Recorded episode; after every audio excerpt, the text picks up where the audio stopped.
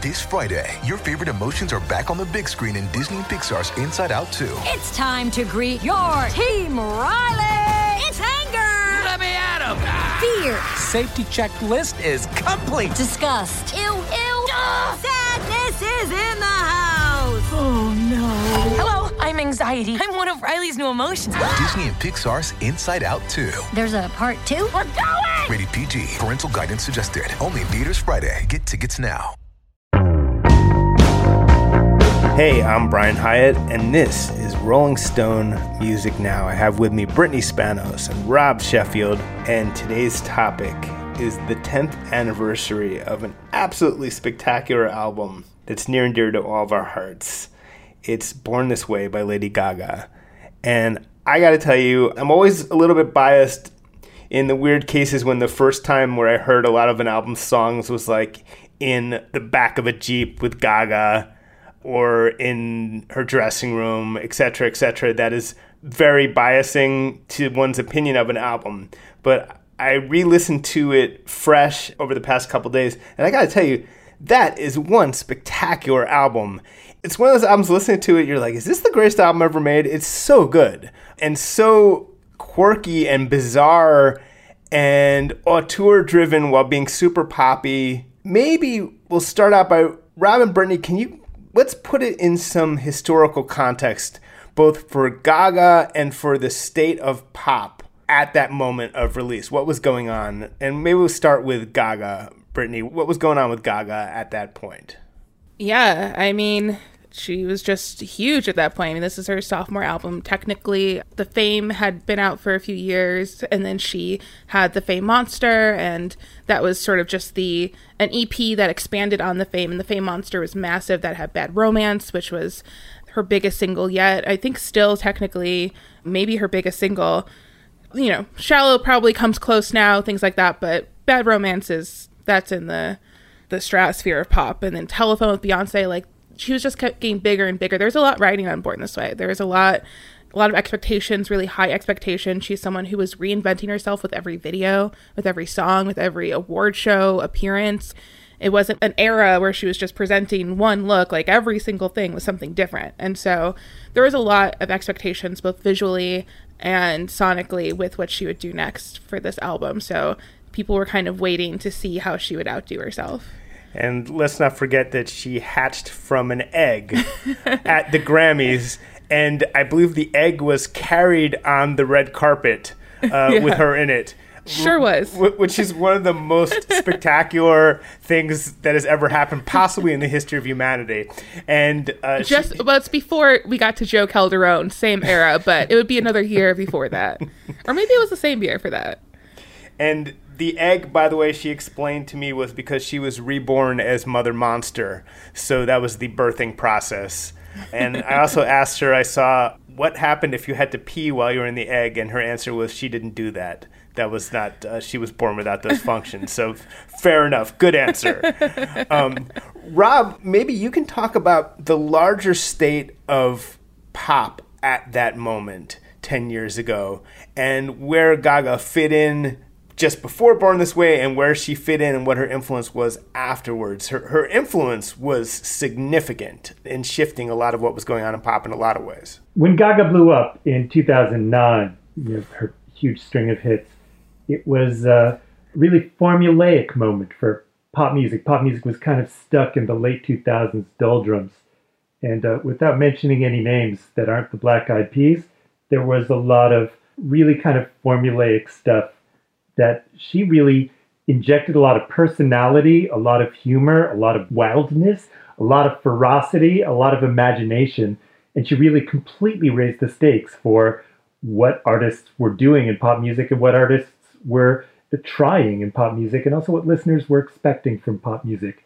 So she just had really elevated the game and Born This Way was really kind of a victory lap for her. This was the record she made when she knew that she had transformed pop globally, and this was really her celebration. The only word missing from your descriptors, I think, was weird, and I think in the best way.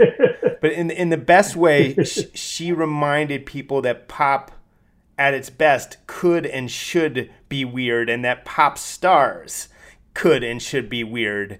And I think a lot of pop stars in her wake who were already around definitely got permission to be weirder as she kind of stepped up. Would you agree with that, Rob? Absolutely. She completely opened the door to weirdness in, in a way that people were really, really shameless about. She really kind of liberated other artists in a way that lots of people who, you know, survived the transition from the pre-Gaga era to the post-Gaga era, they did it by emulating her weirdness in a way.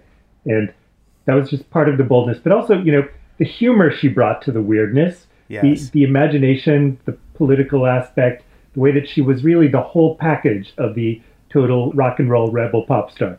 Yeah. I think also to build off that, if you look at the 2000s, or I mean, the late 90s, really, until the point when we meet Gaga, the full decade before she arrives, so much of pop and so much of being a pop star was about assimilation. It was about sort of emulating desirable kind of peak especially for women, a peak sort of femininity, a very kind of popular girl aesthetic. And a lot of pop stars were built to emulate, you know, when it was Britney Spears, it was, you know, everyone, like Jessica Simpson talked about this a lot. Um, Pink even says it in a song. Everyone wanted everyone to be Britney Spears. Everyone wanted to be like certain pop stars who were capable of getting to number one and being just like them. And so I think for Gaga to step out of that and to be political, to be unabashedly strange, not afraid to be ugly. Like I think there's so much lacking in that with pop where it's like you had to be constantly beautiful. And Gaga was like, let me walk out in a meat dress. Let me like do all this weird stuff. To her, fashion was not about being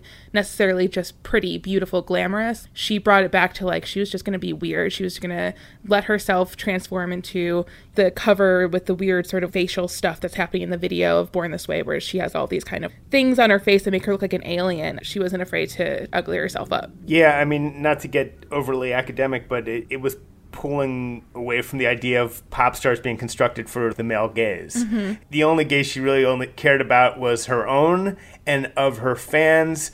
And there also was this unabashed sort of queerness about mm-hmm. the whole thing and em- embracing, more than embracing, just delighting in her fans who were gay or who were different in any way. And that was a big part of this whole sort of mother monster thing. The, the Yeah. little monsters were meant to be this sort of army, to borrow a, a phrase from a later group, of sort of misfits rather than the sort of, right, just the popular kids. Yeah, and she's um, so integral to that. I mean, the the monsters were one of the first big internet fandoms and sort of showed people what it could look like for fandoms to mobilize online to exist largely in online spaces. The monsters were kind of the beginning of this whole era of pop fandom. It's a great point, and her bond with them was so intense and real. Just, you know, again, I spent time talking with BTS, and people might scoff at this whole idea of army and, and that fans are more than just fans, but they really feel connected to their fans and Gaga's connection with her, with her fans was beyond real. I mean, she was just I saw that so much. I mean, I I'll, I'll talk a little bit more about the time I spent with her. I'd also been lucky enough to do the cover story for her first album, and then I saw how much things had evolved a couple years later. And one of the first things I noticed was this almost messianic kind of connection she had with her mm. fans and it was all around her. She was wearing clothes that were given to her by fans. She had fan art up everywhere in the studio. There were letters from fans. I picked them up and read them, and they were so intense and sometimes heartbreaking. It was just so beyond kind of the TRL era of glossy pop, which we all love. We all love that stuff for different reasons, but this was so. It took some of the sonics of it and grafted this far more arty and interesting thing to it, and then also went to wild places musically. And maybe that's what we should talk about. I mean, musically, she had pulled in all these kind of Euro dance beats on her first stuff, and then got much weirder with it on Born This Way. There's there's parts that sort of sound industrial, like Nine Inch Nails, or maybe more specifically, like Blood on the Dance Floor era Michael Jackson, which was in turn influenced by Nine Inch Nails. And she talked about that she was bringing back industrial pop, you mm-hmm. know, or the industrial influence on pop. And the other thing was the rock influence, which was a big part of Gaga. I mean, I think this album is is like an arena pop album. And again, that sort of reminds me a lot of I obviously have BTS on the mind, but this idea of like pop with this sort of dynamics and bigitude. That would be the word I would say. The the largeness of arena rock. And there's so much to that, and that's why the tour was so sick. I saw a bunch of dates for that was it was one of the, the great pop tours of all time. But the rock influence, Brittany, what strikes you about that? Because she, you know, she was drawing on David Bowie and Kiss, and we'll get to it. But Springsteen, and that's why we were talking about Jim Steinman. And you know, at the beginning of the album, we were talking about Jim Steinman the other week. It's like "Marry the Night." The intro sounds beyond exactly like a Jim Steinman song, insanely like a Jim Steinman song. I'm gonna marry the night.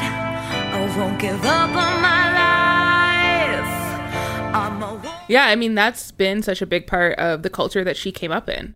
She lived on the Lower East Side. She was part of this very grungy rock crew that built a big part of her aesthetic at the time. Um, I remember seeing her at Lollapalooza during the Fame Monster era, and she brought out Lady Starlight, who was one of her close friends from that era, and they did a lot of performance art shows back when Gaga was still kind of like a, a blip in Gaga's own radar.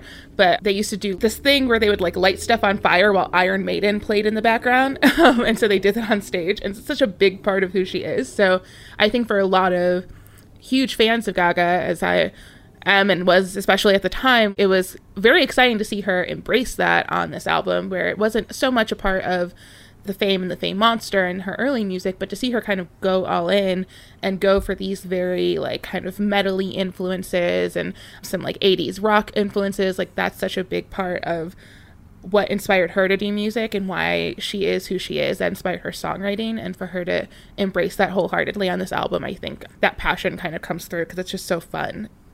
I remember so much hearing you and I for the first time and just laughing. I thought, oh my God, this is such a Queen song. I can't get over that she wrote a full out Queen song. And then suddenly, Brian May on lead guitar.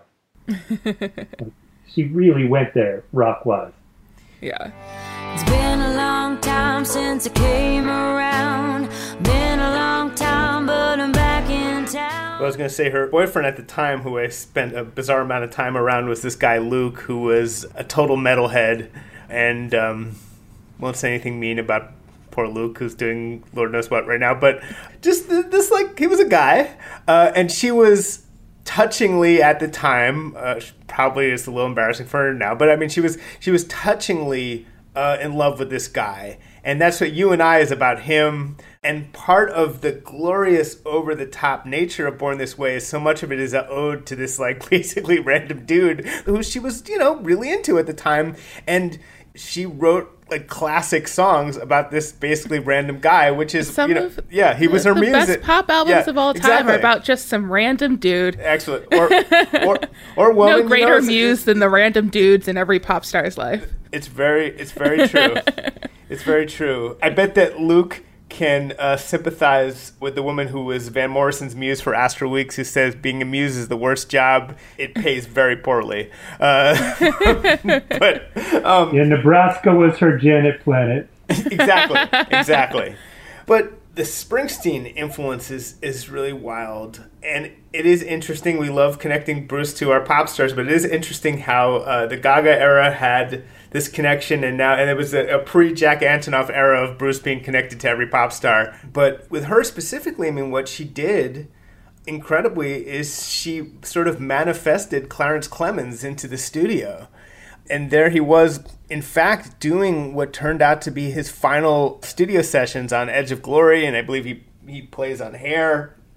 And she actually tried to get him to play on the title track on Born This Way. She told me, and Clarence was like, uh, "I don't think I don't think I fit on that one." so so that didn't happen. But there's so much going on in the album that you can forget. I actually really do remember we were in like a parking garage and she was very excited to play me Edge of Glory with Clarence. And I remember when his, first of all, Edge of Glory is such an unbelievable song. But when Clarence's sax comes in, it's just a peak. It's emotional moment. It's so spectacular. And, and basically what she did is she was, she was like, I think this song would be good with Clarence Clemons on it.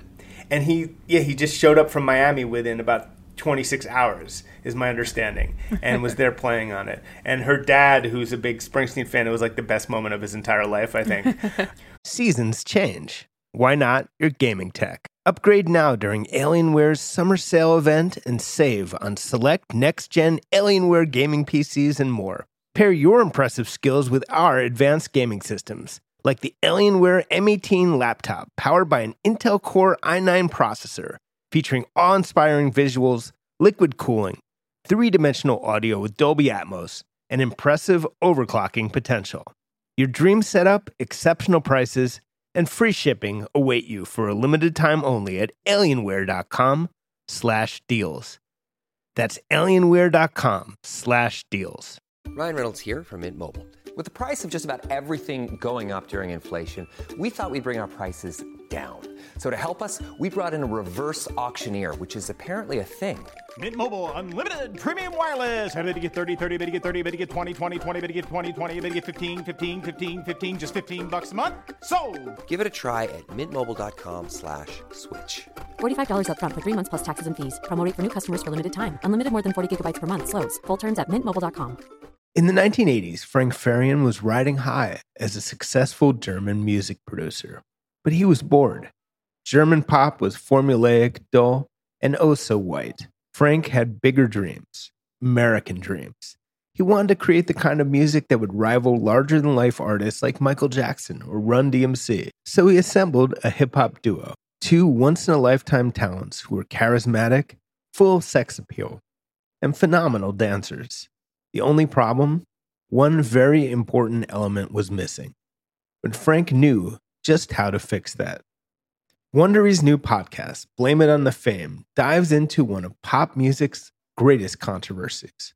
Milli Vanilli set the world on fire, but when their adoring fans learned about the infamous lip syncing, the downfall was swift and brutal, with exclusive interviews from frontman Fab Morvan and his producers Frank Farian and Ingrid Segi. This podcast takes a fresh look at the exploitation of two young black artists. Follow Blame It on the Fame, Milli Vanilli on the Wondery app or wherever you get your podcasts. You can binge all episodes of Blame It on the Fame early and ad-free right now by joining Wondery Plus. Shopify is the global commerce platform that helps you sell at every stage of your business. Shopify is there to help you grow. Shopify helps you sell everywhere, from their all-in-one e-commerce platform to their in-person POS system. Shopify's got you covered. Shopify helps you turn browsers into buyers with the internet's best converting checkout, 36% better on average compared to other leading commerce platforms, and sell more with less effort thanks to Shopify Magic, your AI-powered all-star. What I love about Shopify is how no matter how big you want to grow, Shopify gives you everything you need to take control and take your business to the next level. Shopify powers 10% of all e-commerce in the US, and Shopify is the global force behind Allbirds, Rothy's, and Brooklinen, and millions of other entrepreneurs of every size across 175 countries. Plus, Shopify's award-winning help is there to support your success every step of the way. Because businesses that grow, grow with Shopify. Sign up for a $1 per month trial period at shopify.com slash westwood1, all lowercase. Go to shopify.com slash westwood1 now to grow your business, no matter what stage you're in. Shopify.com slash westwood1.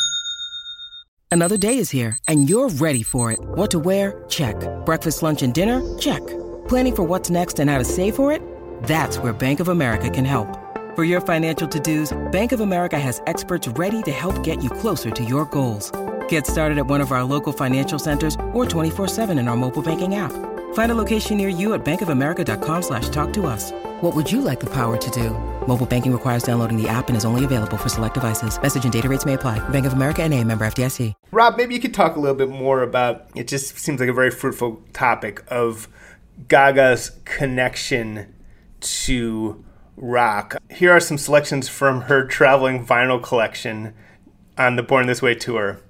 Ziggy Stardust, Born USA, Glass Houses by Billy Joel. Goodbye Yellow Brick Road, Appetite for Destruction. I wonder why Gaga and I got along. And then in this sort of, I'm not sure it was exactly her dressing room, but the, oh the, yeah, right, that was her dressing room. That was her vinyl collection, her dressing room. Then she had this other sort of backstage sanctuary with all these candles. If you've ever seen the movie Music and Lyrics, and where the pop star has that little room where she meets the songwriters, it was exactly that room. But she had pictures that she had them put up in every city in this room, and the pictures were of Jimmy Page, Debbie Harry, the Sex Pistols, John Lennon, the Ramones, and Elvis Presley, and a picture of herself with Elton John, who she had become tight with. So, yeah, Rob, maybe you could just talk more about this way that she plugged herself into that tradition while making the music she did. Well, something that was really brilliant about what she did was she approached these rock and roll signifiers in a very pop way. She was mixing and matching constantly. She was somebody like, you know, treated classic rock radio not like a you know a sacred institution, but like a thrift store. You would find stuff and say, hey, we could put this Clarence Clemons solo in what is basically an Eddie Money song. We could, you know, put a, a Queen song and a Shania Twain song and a Bowie song all together. She really had a very irreverent approach. You know, the pure Motorhead awesomeness of her album cover. There was just something about the way she would take punk rock and arena rock and glam rock and mixing up with 70s disco, 80s disco, house music. It was really just innovative all across the album. Yes, the album cover in which she is a uh, basically like a motorcycle unicorn is the wildest. She is the highway unicorn, I guess, on that. Absolutely. And and so much of the, the Freddie Mercury influence, which, you know, has really exploded in pop music over the past 10 years, I think a lot of that can be traced very specifically back to Gaga she really had that Freddie Mercury sort of aesthetic of we're going to take absolutely anything and rip it off. We'll put out an album called A Night at the Opera that has all this stuff, you know, that really isn't opera. We'll put out an album called Jazz, which, you know, needless to say has no jazz in it. But Freddie Mercury was into stealing a little bit here, stealing a little bit there, and throwing it all together in a brilliant new song of his own. And that's very much how Gaga approaches it. It should be noted, of course, that that's where her name comes from. So there's a there's a deep connection there. Absolutely, and the way that Freddie Mercury has become a hundred times more famous and beloved than he was ten years ago, I think a lot of that is, in many ways, his uh, his proudest rebel daughter, Lady Gaga. Maybe we should talk a little bit about the title track. My mama told me when I was young, we're all born superstars. I was truly never bugged by its I guess what, what we could acknowledge as its similarity to Express Yourself by Madonna. It always felt to me like its own thing. Uh, some people really seem to be genuinely irked by the similarity, including at the time, I guess, although she's long since gotten over it. Madonna herself was not thrilled about it. She also, you know, quite frankly, may not have been thrilled by the fact that at that moment Gaga was being kind of touted as eclipsing Madonna in that moment. But, you know, one can never really one can never really eclipse Madonna, but it just you know in the, in that moment. But you can be honest, uh, both of you. Rob, how do you feel about the title track and the whole Madonna thing? Well, I loved it. It was a brilliant Madonna rip. I mean, Madonna, she was queen of like steal a little bit here, steal a little bit there. I mean, the song that you know Lady Gaga was accused of ripping off from Madonna, "Express Yourself." Madonna got that from the Staple Singers, among other places. It was a you know a, a, a disco song, and that's part of the great disco tradition. Is you know steal it, then someone else steals it, then someone else steals it, and it's just passing it along. So the idea of treating Madonna as as if she's some kind of you know folk singer on the Delta, you know, like just that's that's just the completely opposite. I mean, that's maybe the dumbest possible way to listen to Madonna. That Madonna, uh, you know, no matter what she did or didn't say about Gaga in, in public, that's really what she stands for as as an artist, and that's how she inspires other artists. So really, stealing from Madonna is the ultimate compliment. yeah, yeah. I think also that contentious relationship between the mother and daughter relationship in pop music is such a big part of it. You know, I think like there was a lot of Gaga at that point that was rejecting the Madonna comparisons to the point where she was like, it's not Madonna at all. Like she would say stuff like that at, you know, different points in her career where she would like be like, no, like there's no Madonna in my music. There's nothing, you know, they just had a weirdly contentious relationship. I've never heard of her. Like, yeah. Yeah, and I mean, we saw that with um, Mariah Carey and Ariana Grande. Ariana Grande very clearly inspired by Mariah Carey, but because there is so so many continuous comparisons, you want to set yourself apart. So she was like, no, there's no Mariah Carey in my music. Like, you know, that kind of contentious idea that there's no relationship between these two things. And even with um, people who were inspired by Gaga kind of rejecting that, even though it's very clearly inspired by Gaga. Like, that kind of continues to happen. I love it. I think they are both extremely good at playing that game and also being like a little little feisty with it. Madonna doing Born This Way in concert while she's doing Express Yourself, and also again Gaga's quotes about Madonna, kind of rejecting the idea that Madonna has any influence. They both have huge fandoms. I mean, Madonna's fandom is of course always going to be predates the monsters. They are people who have been with her through many decades of changes, so of course they are going to also fight on her behalf. But yeah, I, I love that that feud. I love that they seem to finally actually resolve it after Gaga won an Oscar. I mean, stuff like that was just peak pop drama. Born This Way, not my favorite Gaga song. I like what it does. It hasn't aged well, in my opinion. There are some lyrics on there that I think, you know, if she happened to do a new version of it, I would change a lot of the bridge. Um, but I that's just one one woman's opinion. But yeah, I think I understand why I think Edge of Glory is a better it's better at doing what Born This Way is aiming to do without being so hammering your head with like this is what I'm trying to do. But I appreciate that the song exists because I think for an artist to be that vocal about LGBTQ rights, especially in that era when it was still kind of, I mean, everyone was still fighting for marriage equality. Like, I think that for her to do that was really important and pivotal for her to be as public as she was. But that song, eh, it's not my favorite, especially on this album where I think a lot of other songs on there tend to sound even fresher today than they did when it was released. Yeah, as I said, I, I was really struck by how fresh the whole album sounded. What What are some mm-hmm. of your favorites, both of you? Ooh. Heavy Metal Lover is one of my favorites. Government Hooker, Scheiße, also the DJ White Shadow remix of Scheiße on the album. Mwah, amazing. It's perfect. Perfect remix. Yeah, I mean, it's just a it's a fun album. I I don't think there's a Born This Way is literally the weakest song for me on the entire album. Electric Chapel, maybe I don't return to that much either.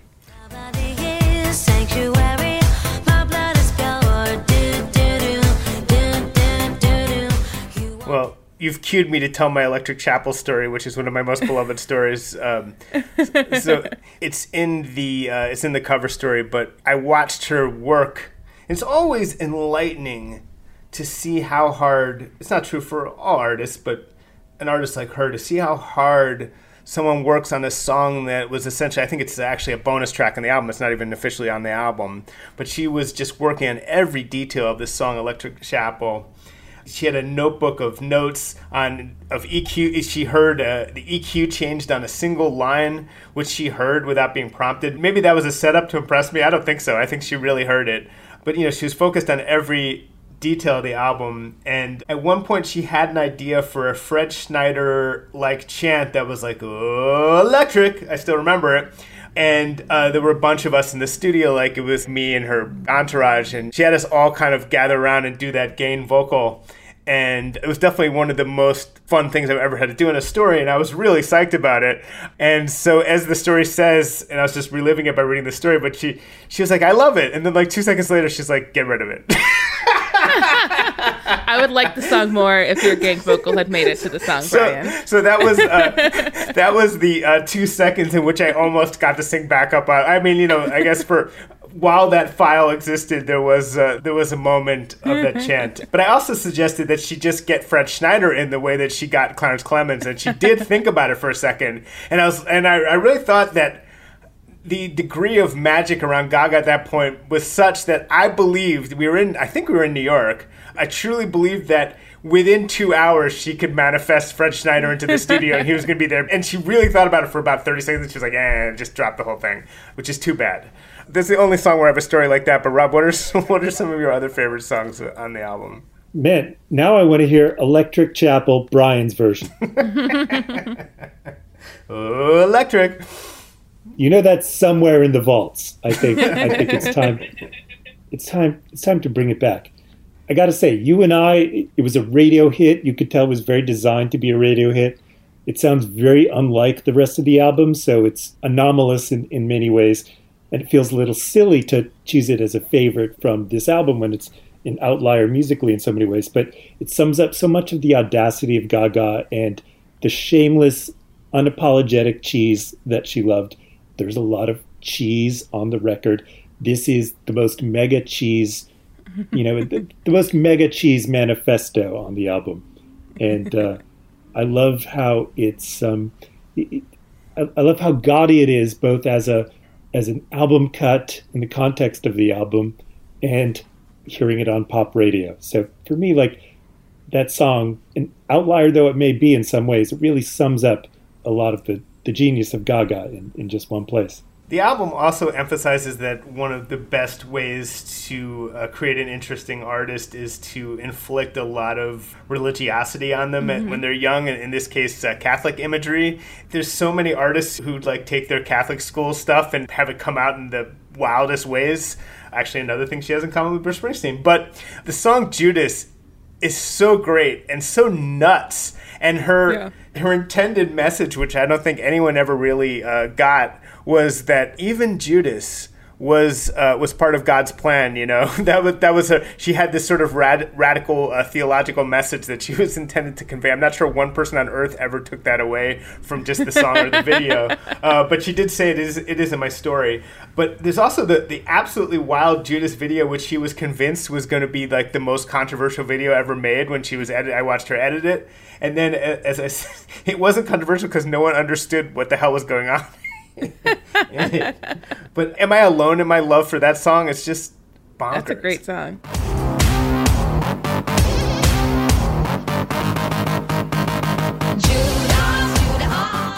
Yeah, and I, I, mean, there's just so much religion on this album. I mean, Jesus and God and kind of all of that is intrinsic to a lot. I mean, even like it's mentioned on you and I. There's a song called Black Jesus, like Bloody Mary. You know, it's like all this stuff. This has like a lot of religious undertones to it which is just you know peak pop again melodrama which gaga was becoming an expert at at that time. But yeah judas is a great one of my favorite gaga singles. Looking back she was also convinced that black jesus was going to be this massive controversy but i think she just overwhelmed everyone with so much gaga-ness that there was only room for so much for people to even react to. But also like the title is so it's black jesus plus amen fashion which is just like why is that the full title? Which is also what makes I don't know what I love about Gaga is sometimes it's just pure nonsense, and that title is one of the most nonsensical titles she's ever given a song. That is true. That is kind of genius. yes.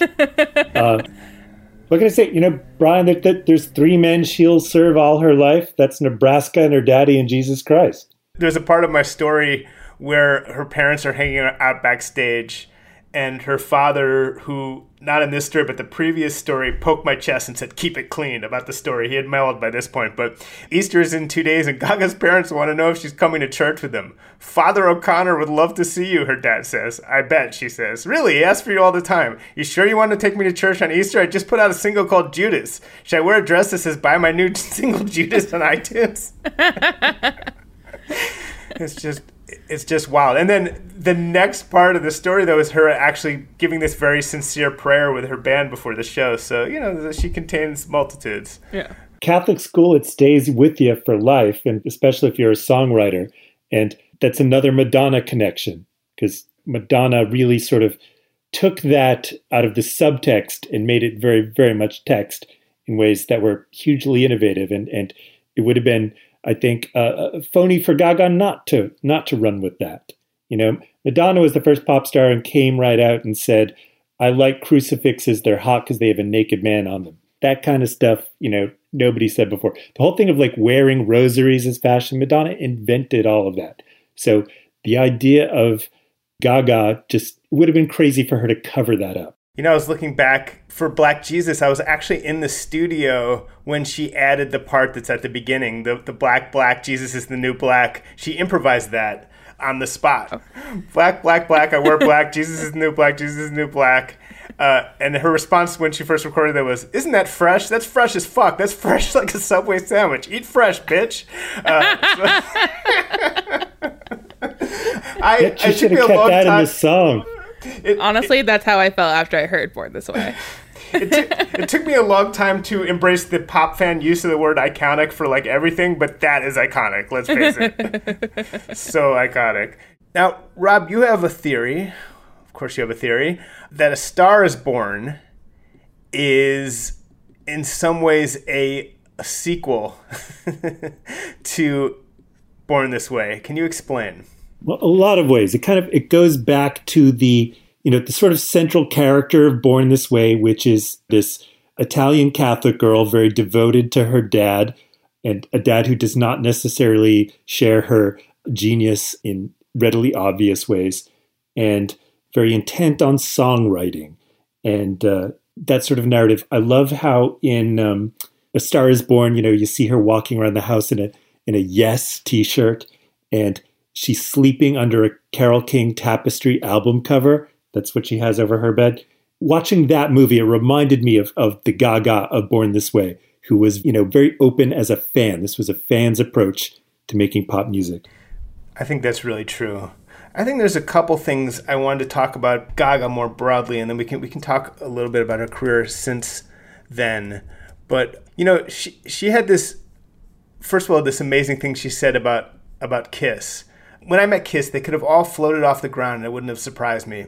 In a Kiss concert, Paul Stanley flies across the arena and it's oddly normal. It's just like, but of course, I want to do that, but I don't want it to be a stage moment. I need to recreate it in an everyday situation. I need to be in the supermarket and fly across. That needs to happen.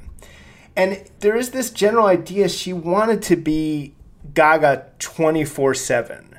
She was almost, and I discussed this with Laura, I was almost like a little worried about her because she was so plunged into this and she didn't want to have a normal life. She didn't want to have any balance. She didn't want to. She said she was when she wasn't on stage, she felt dead, and that was all she cared about was being Lady Gaga, not being you know whoever she was before she became Lady Gaga. Or actually, I guess her theory was that she had always been Gaga even before she found the name. But I do think she broke from that in a lot of ways when she made her, her Standards album with Tony Bennett when she did A Star is Born, when she's gone in a lot of different directions, I, I think she she wouldn't have been able to almost survive emotionally if she just had been nonstop, full on Gaga and the Egg going forward. Uh, Brittany, how do you see kind of her evolution of?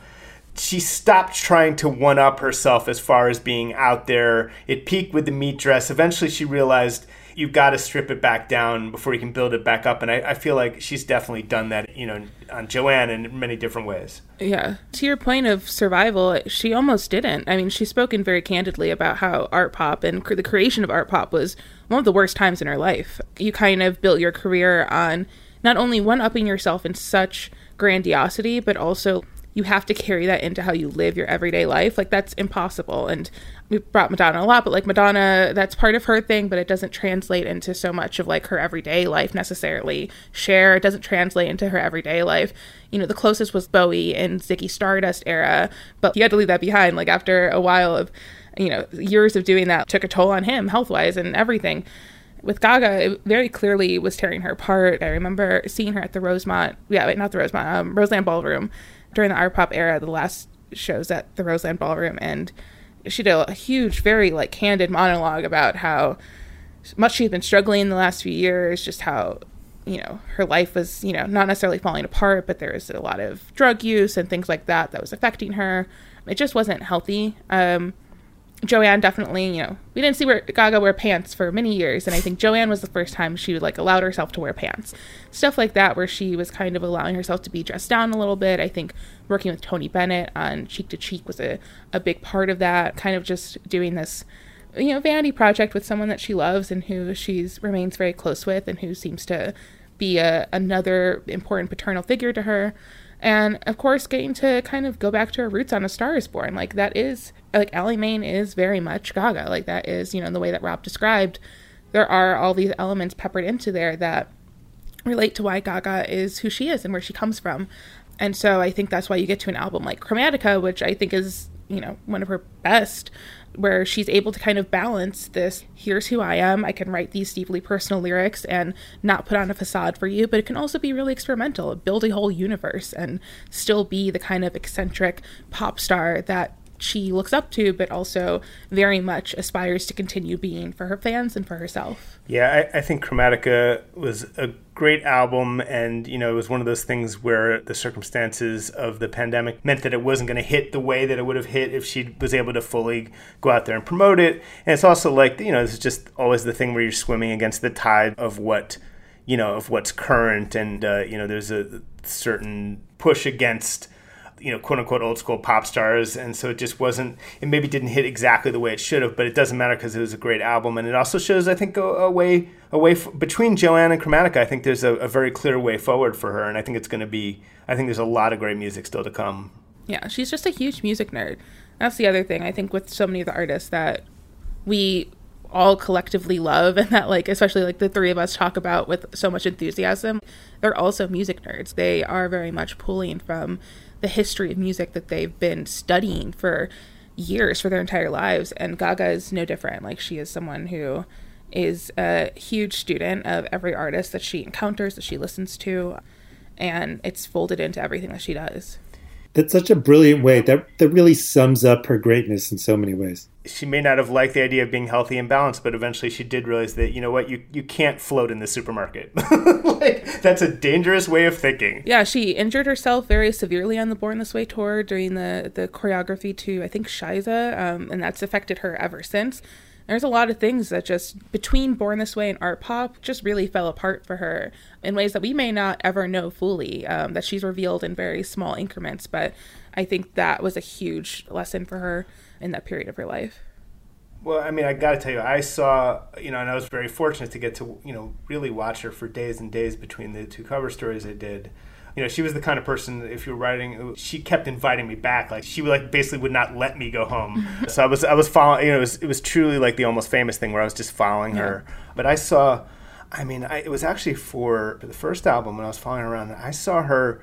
She already was having some kind of like pain. Yeah. It was a prelude to what happened, and I saw her like rehearsing some choreography and it was just with this absolute almost recklessness to her own well-being mm-hmm but artistically so impressive, like just shatteringly intense take on, on this choreography where it was just one of the most impressive things I've ever seen from an artist, like just how hard she was hitting yeah. it. And it wasn't even the performance, it was just this, and I was just like, this is awe-inspiring and a little scary and yeah. I, I, sort of had that i had that that was the, those combination of reactions was something i kept having and it's very much in especially the second story my like concern for her as a person and i'm so glad i, I hope she really is doing better which it does seem to yeah, be yeah i think one of the greatest lies that i think for people who are again such students of pop music and of rock music if you know the history of music is that art is suffering. And i think gaga carried that. It was a backpack. It was around her. Like she knew art is suffering. Like she believed it. She lived it. She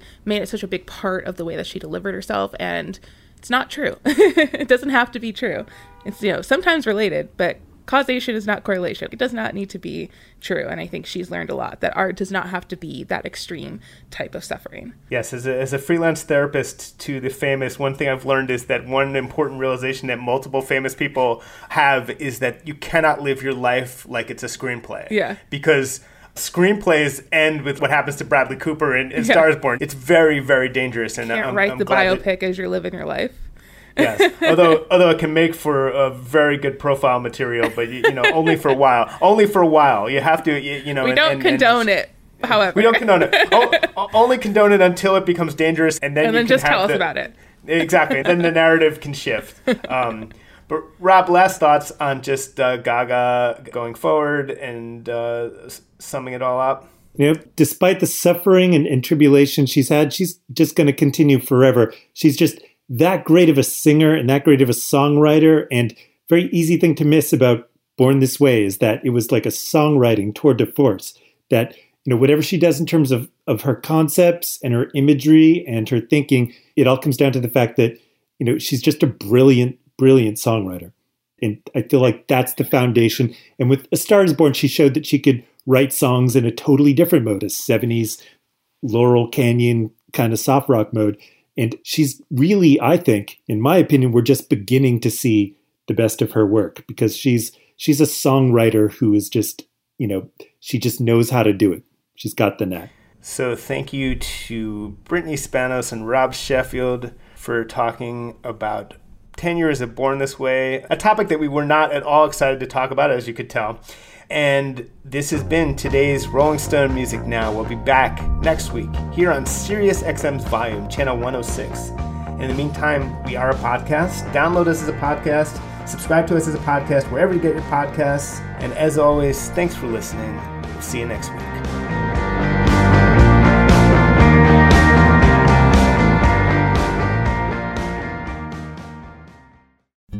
Every story eventually comes to an end this June, hear the final episode of season two of the hit podcast series In the Red Clay, Durham. In the Red Clay tells the unbelievable true story of Billy Sunday Birt, the most dangerous man in Georgia history. In the podcast that people are calling riveting, incredibly moving, captivating, and addicting. Binge seasons one and two of In the Red Clay now, wherever you listen. Hey guys, welcome to the Candy Valentino Show. I'm Candy Valentino. I was a founder before I could legally order a drink, and for more than two and a half decades, I've built, scaled, acquired, and exited multiple businesses in diverse industries. Now, my goal is to help you by sharing the knowledge that I've learned, the mistakes that I've made, and the wisdom that I've developed over my journey. Bi weekly episodes every Monday and Thursday. The Candy Valentino Show, wherever you listen.